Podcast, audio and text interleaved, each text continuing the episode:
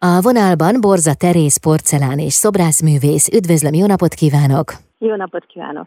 A Fény metamorfózisa címmel nyílt kiállítása a műcsarnokban. Mi az, ami ihletettséget ad? Honnan fakad a művészetének az ereje?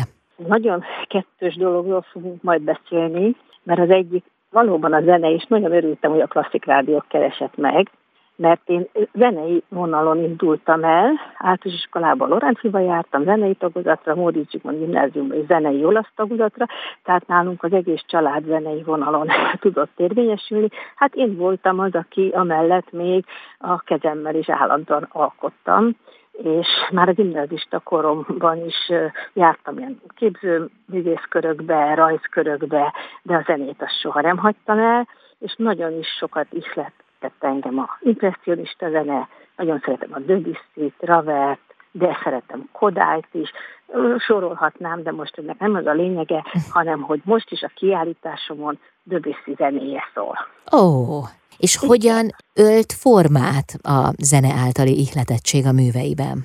Tulajdonképpen a leges-legelső kiállítás, ami szintén a műcsarnok szervezésében volt, csak az ENSZ múzeumban volt, az nyolcvanhatban, ott eleve az volt a címe, hogy Homage à Debussy, és ezt még a Csigán György mutatta meg, nagy örömömre, mert ő is nagyon szerette a Debussy zenét, és akkor például pont az impresszionista zenében, mint ahogy Debussy is az impresszionista élményeit, a benyomásait itt a zenéve, én pedig ugyanezeket, például a tenger hullámzását, a szélsusogását, a virágnyílás csendjét, és például a faun délutánjából egy nimfát csináltam meg porcelánból, és ott is szólt a Debussy zene, csak ott inkább a tenger tételei, mert nagyon szép ilyen hullámos, és a szél és a tenger párbeszéde, vagy a hajnaltól délig a tengeren, ez nekem nagyon-nagyon áthatott. Tehát a zene az nekem egy komoly ihletettséget adott, plusz még a fény. A fény. A természet.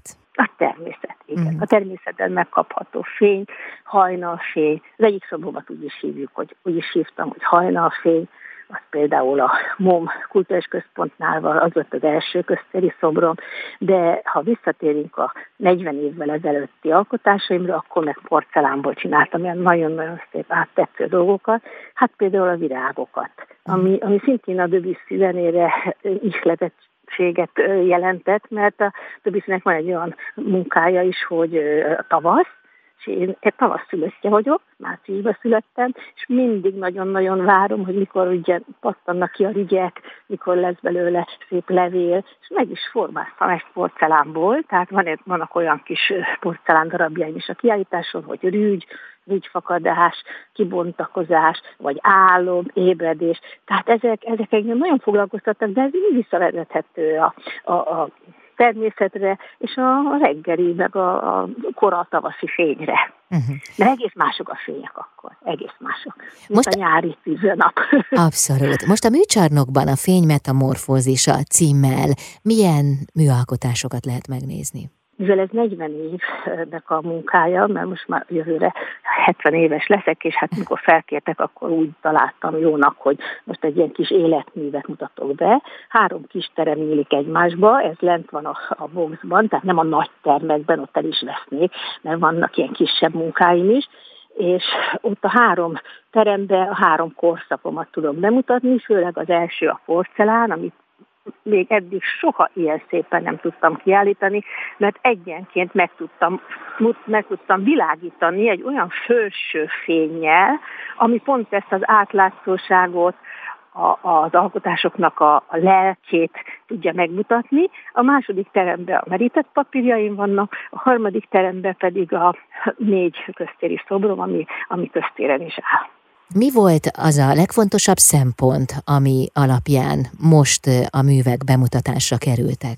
Mindenféleképpen arra gondoltam, hogy ha egy életmű kiállítás, akkor egy ilyen hármas korszakot, tehát egy átölelő negyven évet mutassak meg. Úgy tudom én, hogy mikor lesz még alkalmam ilyen szép helyen kiállítani, úgyhogy nekem egy óriási ötlet, óriási megtiszteltetés volt, hogy a műcsarnok meghívott, mert azért nincs mindenkinek önálló kiállítása a műcsarnokban, és nagyon-nagyon megörültem neki. Hát e szerint válogattam, hogy adjak egy ilyen átfogó képet a negyven éves munkásságomról.